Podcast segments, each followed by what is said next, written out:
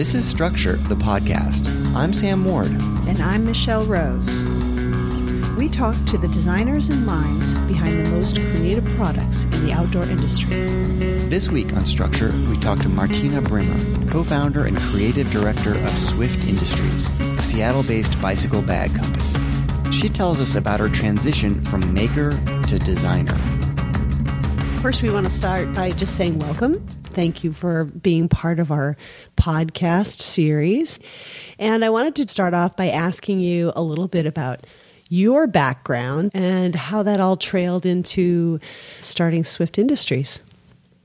Yeah, well, thanks you guys for having me on. It's really a delight to be able to share all of this with you guys. My name is Martina Brimmer, and I'm the founder of Swift Industries. We're um, a small bicycle bag company up in Seattle, Washington. We manufacture all of our goods in house, and over the years have become actually quite a bit more than just a soft goods manufacturer. Um, we've really created a pretty vibrant and close knit community around our company, which has been amazing to watch grow. My personal background is actually um, in small scale agriculture. I was on the track to becoming a, a farmer, I thought, but always had an itch for making things. And I will also say that um, it's very, very recent that I've turned a corner with my identity a little bit. I never thought of myself as a designer, even having this company for six and seven years almost. I really thought of myself as a maker and and as a cyclist, and I think that that stems out of this craft revival that I experienced, you know, in my early 20s, mid 20s. My peers were really engaging in a lot of um, making and tinkering and learning how to blacksmith and forge and all all kinds of things. This this handcraft revival came up, and um, it was a really natural fit for me. Um, I went to a school called Waldorf for my early childhood education and was always really encouraged to take up a lot of different mediums and I loved that. I I actually can't stop making things. It's an insatiable itch of mine.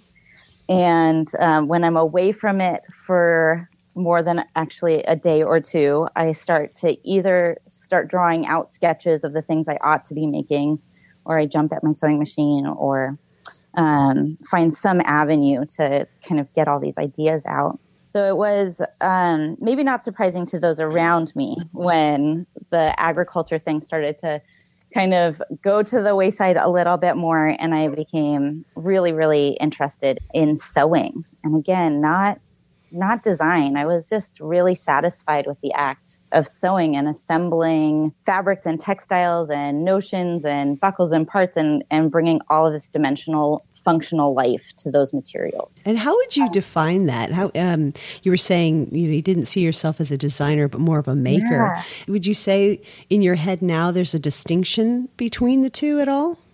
Yeah, I, I think that there's maybe more of an inclination now to sit down and, and think through the the processes um, everything from creating a shape and bringing that to life all the way through the manufacturing, the sewing process, the assembly process, really being much more mindful of end function. It kind of sounds like the distinction also has to do a little bit with the scale of what you're making in terms of making something for your own personal enjoyment versus making, you know, a commercial product that that you're going to bring to the marketplace. Is that maybe part of the distinction?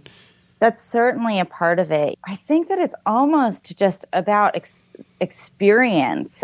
I was young and impulsive, and I would get this harebrained idea, and I wouldn't sit down and draw anything out. I would just take the materials and fly with it. And now there's something much more calculated that I love. And perhaps it's a sign of maturing, of getting a little bit older, also understanding the complexity of shape in a really different way.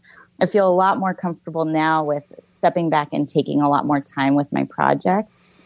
And I think good design requires time and lots of iterations and a lot of modifications and more of a sense of certainly my aesthetics signature, but I'm I'm a lot more interested and excited and focused on the the user experience now. How did you take those kind of those maker tendencies and and transition into starting a company? And then especially doing that at a time where where the country is sliding into a recession.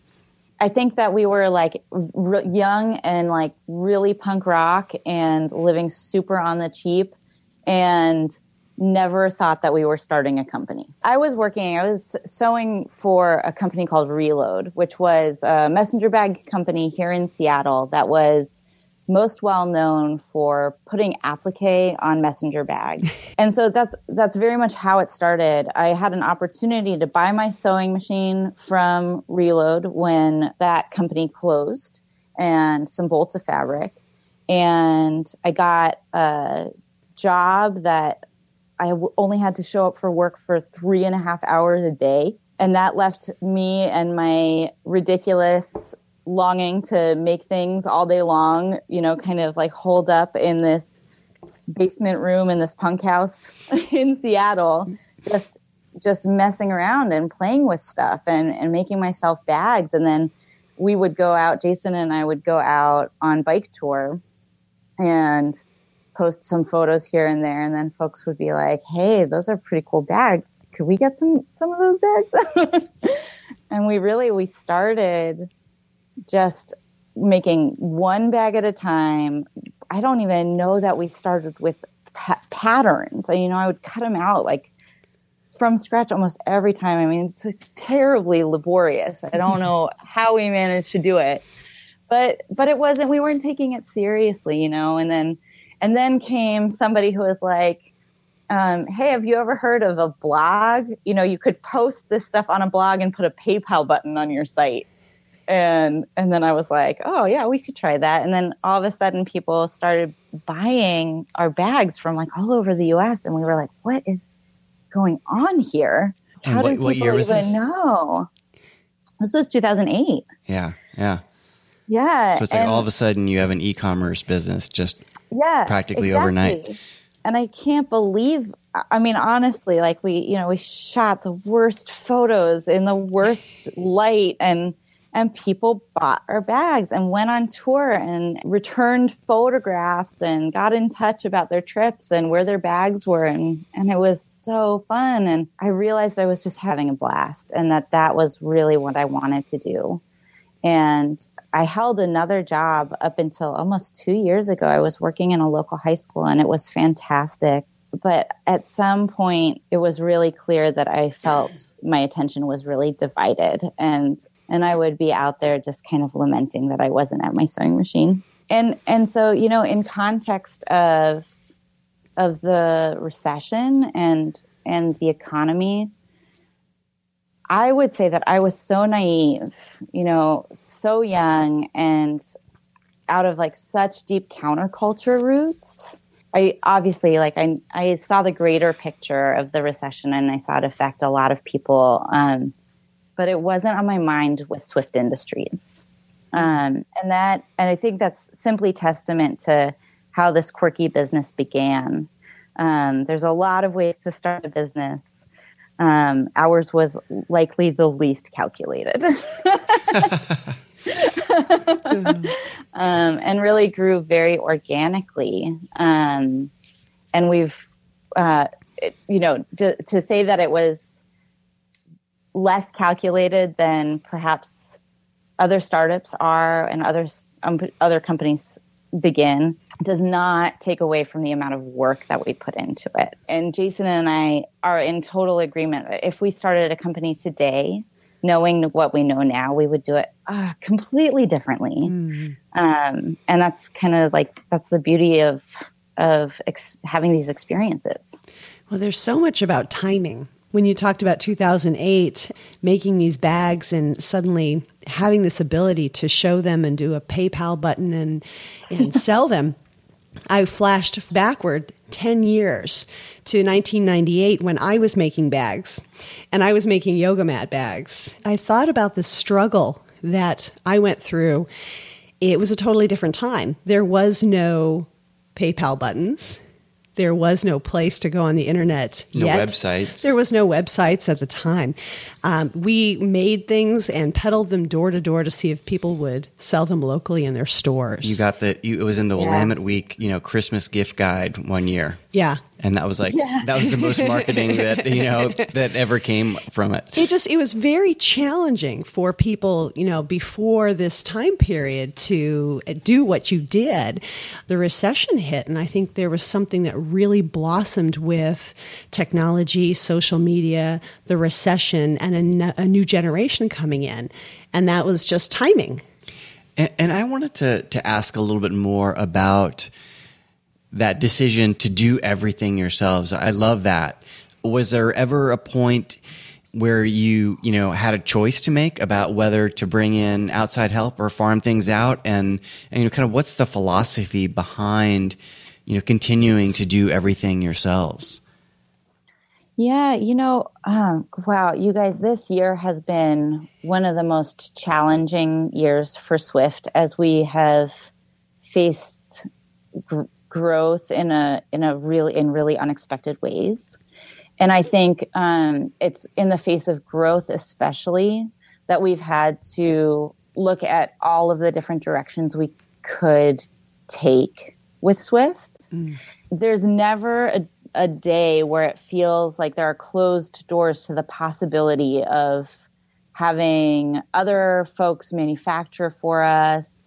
So many of our conversations this year, as we were trying to understand our capacity as a small crew, were like, okay, so so we we would kind of go in like these concentric circles of scale and geography. So, okay, so there's us in Seattle. We'll call that the epicenter. And then we could think of foreign manufacturing. That's like kind of like the the at this point what feels like the furthest thing away that we can in a lot of ways imaginatively conceive of and geographically it's the furthest possible thing, right? Takes it come the manufacturing process completely away from our fingertips. Right. And then there's everything that can happen in between. And as we've been, you know, struggling a lot with these questions of growth and scale and what we are capable of as this small team, we we were really deliberating, you know, what does it mean to have portions of our bags made in Seattle? Um, should we farm out just, you know, these small things like strap manufacturing, you know, those that all those freaking bar tacks, you know, like like all that stuff. Like, do we do we need to do that in house? Is there is there somewhere even in in Seattle? Is there somewhere in in Colorado or Utah who uh, should be doing that stuff? And um, over the course of the summer, as an entire team, um, no one was exempt from these conversations. Everybody from the person who cuts for us to the person who's running shipping um, at some point, you know, we looked at a lot of these different options and we spoke to all kinds of different people from consultants, um, big scale consultants to um, folks who are producing in Seattle who could be of assistance to us. And at some point, we all looked at each other and we were just like, that's not Swift's narrative. We are deeply passionate and really excited to be involved in the entire process. And so perhaps as we grow, what that looks like is that we we ex- expand our team, but we would really like that team to remain in house. So maybe um, we bring on finally somebody who is just an ace at marketing, or um, really really loves systems analysis, or you know all of the different facets that need to happen to make Swift Industries thrive. But we would really love to continue to have all of those things um, kind of in one bundle and under one roof. bar tacks and all Bar tacks and all. yeah Um, you know, right now we're in a really, I think, a really inspiring place. There are five people in our company. It's very small. And every single person involved in our company is obsessed with bicycles. That brings this enthusiasm that is kind of relentless. Like um, when we're not making things for cycling, we're cycling, you know, every possible free moment. Um, and that's shared across the board. And I think that's really unique. Yeah, Um, it is. I mean, you were talking earlier about concentric circles, and I imagine, you know, if you extend the circles even further, that group just naturally extends to your customer base. Yeah, totally. And and I think we have a really really cool relationship with our customer base. We get to send our bags all over the place. Um, but I think because of social media, uh, there's a really different kind of connectivity. People do use these avenues to genuinely connect with with each other, and and that it is kind of it's it's a path to actually meet in person pretty often, you know? And so it's been so fun to be able to say, like, you know, hey, we're going to be in Portland for the next four days. We'll be hanging out at this bar or doing this ride. Uh, all of our cu- customers in Portland, friends, you know, whoever, just show up, come meet us. People show up, and it's it's awesome. It's It so much fun. And, and it seems like it um, comes naturally from, you know, from your love of cycling and from your friends and your communities and your customers. You know, everyone loves to do this activity. It's not Yeah. just like, it's not necessarily about the the products. It's about the community that you form by by going out and having these activities out in nature and having these experiences and sharing them with one another. Yeah, totally. Absolutely. Through our shop, we've got what we call the Get Lost Academy. So we run like uh, in the winter when things are a little bit slower on the manufacturing end. Then we've got some time to um, get folks in and, and do a whole series on bicycle adventuring. Um, and that's so much fun um, just to do kind of this um, classroom series at Swift. Last year we did kind of like an international call out for folks to go bike camping on solstice and got people all over the world regardless of whether they were um, on a winter solstice or a summer solstice depending on what part of the world they were uh, what you know uh, relative Hemisphere to the equator where they were hmm folks went out and and had this kind of like unified experience under the stars i suppose That's so powerful. Um, it's so fun. It's so fun to geek out on that stuff. I took a group of like 30 folks out to just a campground not even 30 miles from Seattle and we were all sitting around the campfire and we were like, "Wow, there's like hundreds and hundreds and hundreds of people out there having this experience this evening. This is so fun, you know?" That's so great. Well, who would who would you say then is uh, who is your customer? Who's your customer, and as you describe them, like how do they influence your product, what you make, and how you make it? So I think for the most part, our customer is, um, we'll put them right into a tidy box real fast. Um, in a lot of ways, I see myself really reflected in our customer base. Yeah, I see folks kind of in mid 20s to mid 40s predominantly. it's a good range. So- We're still in there. Yeah. Yeah. 20. So, yeah, I think 25 to 45. And I think predominantly folks who are living in cities who um, are wanting to get out of the city. A lot of people who are lifestyle cyclists. So, folks who are commuting by bike and using it also as transportation but then also really excited to be um, using bicycles as a means to get you know a little bit more into adventuring whether that's bike touring or kind of this newer um, pretty fun wave of bicycle adventuring that gets a lot more remote it's not necessarily mountain bike touring but but kind of kind of teases with that a little bit. So we're starting to see this amazing, um, kind of passionate turn towards combining the outdoor, the remote outdoor skills that are needed in like backcountry travel hmm. being combined with bike touring. And that's been super fun to watch. Yeah, as we are watching folks get more and more into more remote touring that calls for more rugged gear, we've made a really tangible change in how we design our bags. When we began Swift, panniers were missing a really specific aesthetic when we started off. So when we started, the panniers that were on the market were primary colors and looked really technical outdoor. Yep. We're both And- nodding over here. Yeah. And we were young kids in the city who were maybe starting to move away from wanting to use messenger bags and you know needed a little bit more capacity and we were like really curious about getting kind of pushing out of the city a little bit more to do these camping trips. Hmm. And so we wanted something that looked really cool and different and a little sassier and had really different lines and and uh, materials than we were seeing coming out of like the kind of more European influenced touring scene Right. um, and that didn't exist. I mean, we really we didn't know where to look, and um, and so we were like, well, I guess this is it's our job to make it.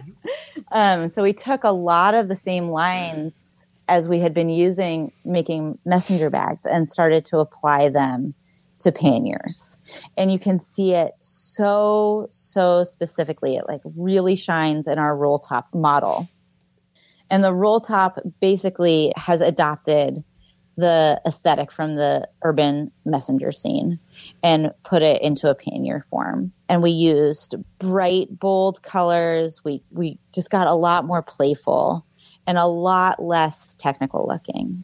But we're also seeing a shift in our design now too. You know, along with being adamant that I was a maker and not a designer, I was also really adamant that I was not producing gear at the beginning. And I was like, I, you know, I don't identify as, I don't identify with this gear stuff because at that time, gear was so technical in my, in my mind. And that was not an aesthetic that was very inspiring to me. I didn't want to put mesh on our stuff and, Yeah. you know, just this, you know, uh, every a million zippers everywhere and all that. And now I think that we're we're also kind of taking a little bit of a turn and I'm really interested in coming at gear design with these other influences, the the change of colors, like much more clean lines, using uh, now more technical fabrics than we did in the beginning. Yeah, I saw that you you stopped using waxed canvas uh, and, and you're moving more towards like Cordura and other technical fabrics. Yeah, yeah, and so we um, we love wax canvas, and it was really interesting to kind of understand that, especially with the rise of the heritage aesthetic, that was really really popular for a time, and we worked with it, and there were so many instances where it just wasn't the right. Our bags were not the right application for the wax canvas we would see wear in really critical places. And once cotton starts to wear, it's very hard to repair. Yeah. Right. Um, and so, as we were really looking to the longevity of our products and looking at what bags we started to see coming in for repairs, it was predominantly wax canvas that was coming back. Hmm. And we feel pretty strongly that we want to make things that last a long time. It was really, really bumming us out to send out this material that people had chosen and they were really excited about. And we were like, man, we hope that lasts. yeah. and that that just like that didn't you know and and that that's relative you know we we're confident that wax canvas will last three five six years but is that long enough in some ways i don't i don't know if that's long enough That's a good question. you know you think of fast fashion you think of consumerism you think the way that of the way that that companies build to turn profits you know we question a lot of those things Yeah. Um, and so wax canvas is beautiful and it's actually a dream to work with because it folds and creases so beautifully under our machines. Mm. Ultimately, it's not correct for our use. And it's it was actually really cool to come to that. Yeah, I mean that really speaks to the point that you were making earlier about that shift from maker to designer, you know, whereas before yeah. maybe you're reacting to that material for all the reasons that you just said, you know, because your customers want it and it's really great to work with. But when you consider the ultimate goals and what your ultimate vision is for that product, then you have to make that decision that that's not the right material to use. The vision has yeah. expanded. Absolutely. Um, we just released a line of complete X-Pac uh, Randonneuring bags. And uh, we're really, really excited because we've brought the lightest Randonneuring bag onto the market. And um, that feels really, really killer. Randonneuring is a form of cycling, kind of a little bit of a, a culture within cycling. It's these long, long distance rides that folks go on. 200 to 600 kilometers in one stretch. So the the randonneuring bag is a really cool design because it has to be something that is easily accessed while you're cycling. Basically, the bag needs to facilitate continuous cycling. It, the bag should not be the reason that you're stopping and losing time points. Right. Um, so you need to have access to all of the things that you might need over the course of 500 miles, um, right kind of at arm's length. And it's a really, really cool design that fundamentally has not changed for 150 years, hmm. 100 years. Let's call it 100 years. So those those bags have always been made out of wax canvas and leather. And so here we come uh, wanting to see what happens when one applies a you know a modern textile, a much more durable set of textiles to this bag how much lighter can we get it without in any way compromising the function. We had so much fun playing with that this year. What was your process for for finding the materials that you wanted to work with? We watch a lot. You know, we kind of scour, we look at a lot of different bag makers are using. And then we test things, you know, feverishly, uh, which, you know, in a lot of ways is a good excuse to go out riding a lot when we started to become really interested in X-Pac, um, we started off by just making, you know, sets of bags to send off with as many folks uh, who we knew would just trash those bags and then bring them back and see what was going to what happened to them and how they kind of held up to the challenges. And so I I actually think that that's one of the biggest limitations for me uh, because of like the, the, my lack of um, conventional training. I have so little exposure to getting these resources and learning more about textiles that for me at this point, it's really been about like snooping around and poking around. And honestly, we'll do field trips to REI.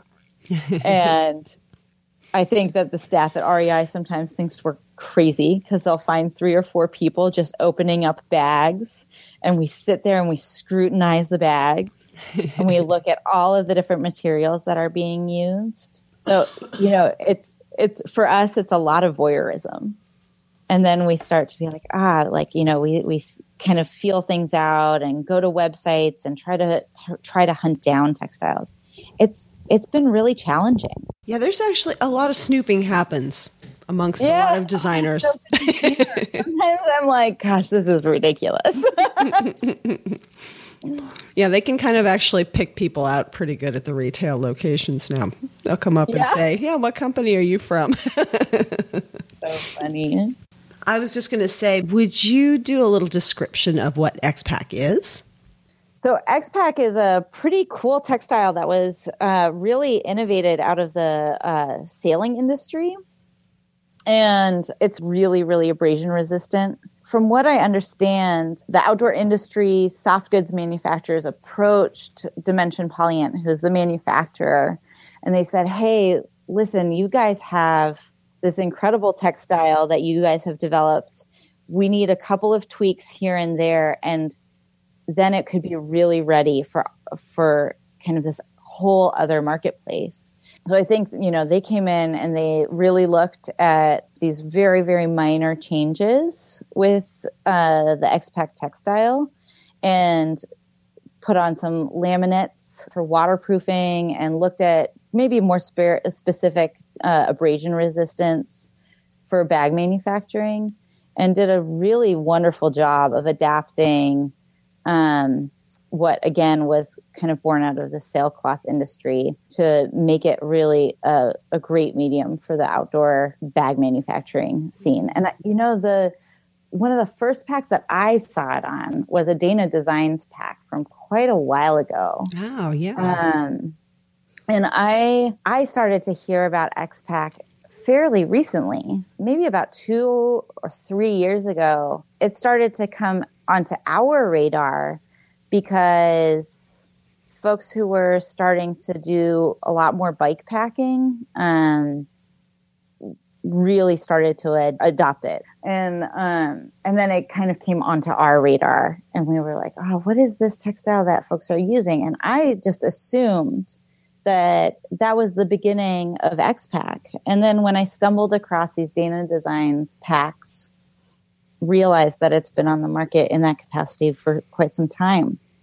So it seems like it's a textile that's um, more than anything going through a really great uh, kind of resurgence. It's been really fun to explore with it. Yeah, it, it it usually takes like something will fall out of fashion for a while or feel like it'll it'll move aside for a new a new item, a new textile, a new idea until somebody else rediscovers it and brings it back in, and that seems to be what's happening. Yeah, yeah so I want to know the who those people are who go around hunting for these old textiles, or you know, just to find these textiles that may not be in the limelight. Absolutely.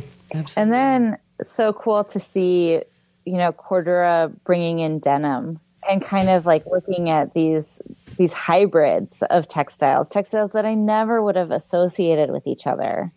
As a cyclist, the thought of having Cordura enforced denim is like the greatest thing.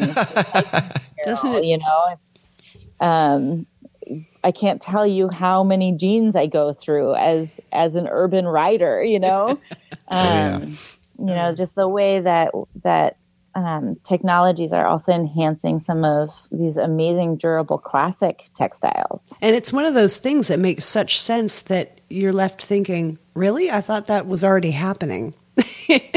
People yeah. haven't been making denim out of Cordura. Um, doesn't that just make a ton of sense? And it, it's just something that should be. Yeah. But yeah. It, it, takes somebody to put that together and say, oh, no, uh, actually, it's not, and it should be. So let's do it. Yeah. There's a lot of that happening cool. now. Well, the other thing I was going to say, too, was that what so many of you are doing in starting these new brands and doing them in ways that are just so authentic, you know, uh, for lack of a better term, that to to think back that a lot of the pretty much all the huge outdoor brands that are out there right now all started in the same way you know whether that's a good or bad thing. It is what happens. They all you know start with these ideas and um, grow into different things and it's just time for new ideas. It's time for the world has changed the sports have changed the lifestyles have changed and the ideas around what people want to create and do is has changed. And it's just it's refreshing to see so many really inspiring brands doing what you love and creating beautiful things and doing it from the most real place. And that's really what infiltrates the product. And like you said it's it's about the experiences. The product just helps you and it's it's great it's cool and you need it and you want really good quality things. But it's about what you do with it. Yeah it's so exhilarating to be a part of this time and this this swell in the outdoor industry and I love it. It's so inspiring. It's like everywhere we turn, people are just really pursuing their passions in such an amazing way and such a tangible way, you know, really making goods that relate so perfectly to their to lifestyle passions, to um, also you know eth- ethical and con- consumer and and environmental passions. Yeah. It feels like a, a pretty amazing time to kind of walk our talk as business owners yeah, it's it's so fun. It's it's diverse and it's bubbling with enthusiasm and so much inspiration. I also think that it's a time of so much collaboration. I think that also marks our generation uh, in a pretty specific way. Hmm. Today, I was kind of marveling, you know, um, having conversations on one platform between a distiller and the folks at Hipcamp and the folks at Stay Wild and the lead roaster from Stumptown Coffee that we're all sitting around getting excited to go on a trip all together mm, to really so bring out all of the things that we're super excited about is just it's so fun and there's there's so many i feel like there's so many um harmonious but sometimes unconventional ways that we're looking to other kinds of businesses to really bring out the stories that we want to tell. Mm. And and that collaboration is so fun. That's so inspirational. So inspirational. Uh, I want to go. I know. Yeah, you want to great, great people. You know, we yeah. know a lot of those people too. It's just, it's, uh, it's just, there's so many. It's like you said, you, you could just keep talking about them. Um, on uh, to kind of wrap this up, I was going to say yeah. now that you said these all these wonderful things. As what do you what do you see are the biggest challenges as a small business owner in this growing, currently expanding very rapidly outdoor industry? What are what are the challenges for Swift going forward? Yeah, the challenges. The challenges are different every day. But I think in the big picture, I think it is very hard to find people who want to sew for a living in Seattle. um, it takes a very, yeah, a very different kind of person to um, really want to make a career path out of sewing these days. Um, and and we're out there. Um, but when we start to speak about the growth of a company and expansion and and scale, we are we're really curious, you know, where that staffing will come from. Um, so that's one. Maybe a little bit more specific to Swift, the scales that we've chosen I think are so vibrant for so many reasons. And it can be so challenging um, to work in the globalized market. We can do our best to tell our story and tell folks why we've made the decisions we've made or about um, our manufacturing process and the scale that we've that we've committed to. Um, but the reality is that we manufacture out of the heart of a pretty expensive West Coast city. And the rest of the industry, the vast majority of the industry does not, and really rests on very, very, very different margins. Um, the margins that afford creating textiles and materials overseas manufacturing and then bringing back overseas, back home for distribution in, in the United States, and still having uh, exceptional margins. That that still ends up being likely, you know, mar- in terms of margins, more profitable than the scale that we operate on. And in a lot of ways, we see that as a very broken system. But on my fiery days, I am full of conviction and I feel like we can do it at this scale and that it's very important to do it at this scale. And the days that I've been working really long hours and I feel a little bit deflated, I look at the bigger picture of commerce and global market and consumerism and I'm like, how can we how can we swim against this? This is mm-hmm. crazy. So I think I think that um, that's a big challenge. you know, it, it sounds so so strange to bring it back to the agriculture uh, background that I have, but I do think that my pursuit, my interest in small scale agriculture, kind of the the tenets there have absolutely been brought into Swift Industries, and what I was really interested in with small scale agriculture was really looking at how we retain money in our communities, how we look at the carrying capacity of a piece of land and really work against this inclination that we have that's market driven to max that out for, you know, every single nutrient that's in that soil. Mm-hmm. And those things are still so much a part of how we've structured Swift. It's just now that we now we've moved into a very very different market. Yeah, and I wanted to bring out one of the tenets of your working philosophy from your website. Have a plan and plan not to stick with it. And that yeah. seems to sum it up. yeah, we, I mean, I think um, if if not anything else, that is what life has taught us, and and that's what adventuring has taught us. Um, you know, if it's predictable, it's not an adventure. Well, that's what we have for you. That was wonderful. Thank oh, you. Thanks. Yeah, yeah, yeah, I appreciate it. It's um I it's an awesome opportunity. It's so great to be able to um I don't know, just reflect on on Swift. Yeah. Well, thanks, Martina. We really yeah, appreciate you, you, taking your time on a Friday night yeah. to, to hang out with us online. You too, you guys. Yeah, yeah. Really appreciate it. This podcast is a project of Struktur Event, the creative conference for the active outdoor and urban design industry. For more information about the podcast or the conference, check out our website at strukturevent.com. If you enjoyed this podcast, please give us a rating on iTunes and tell your friends. Thanks for listening.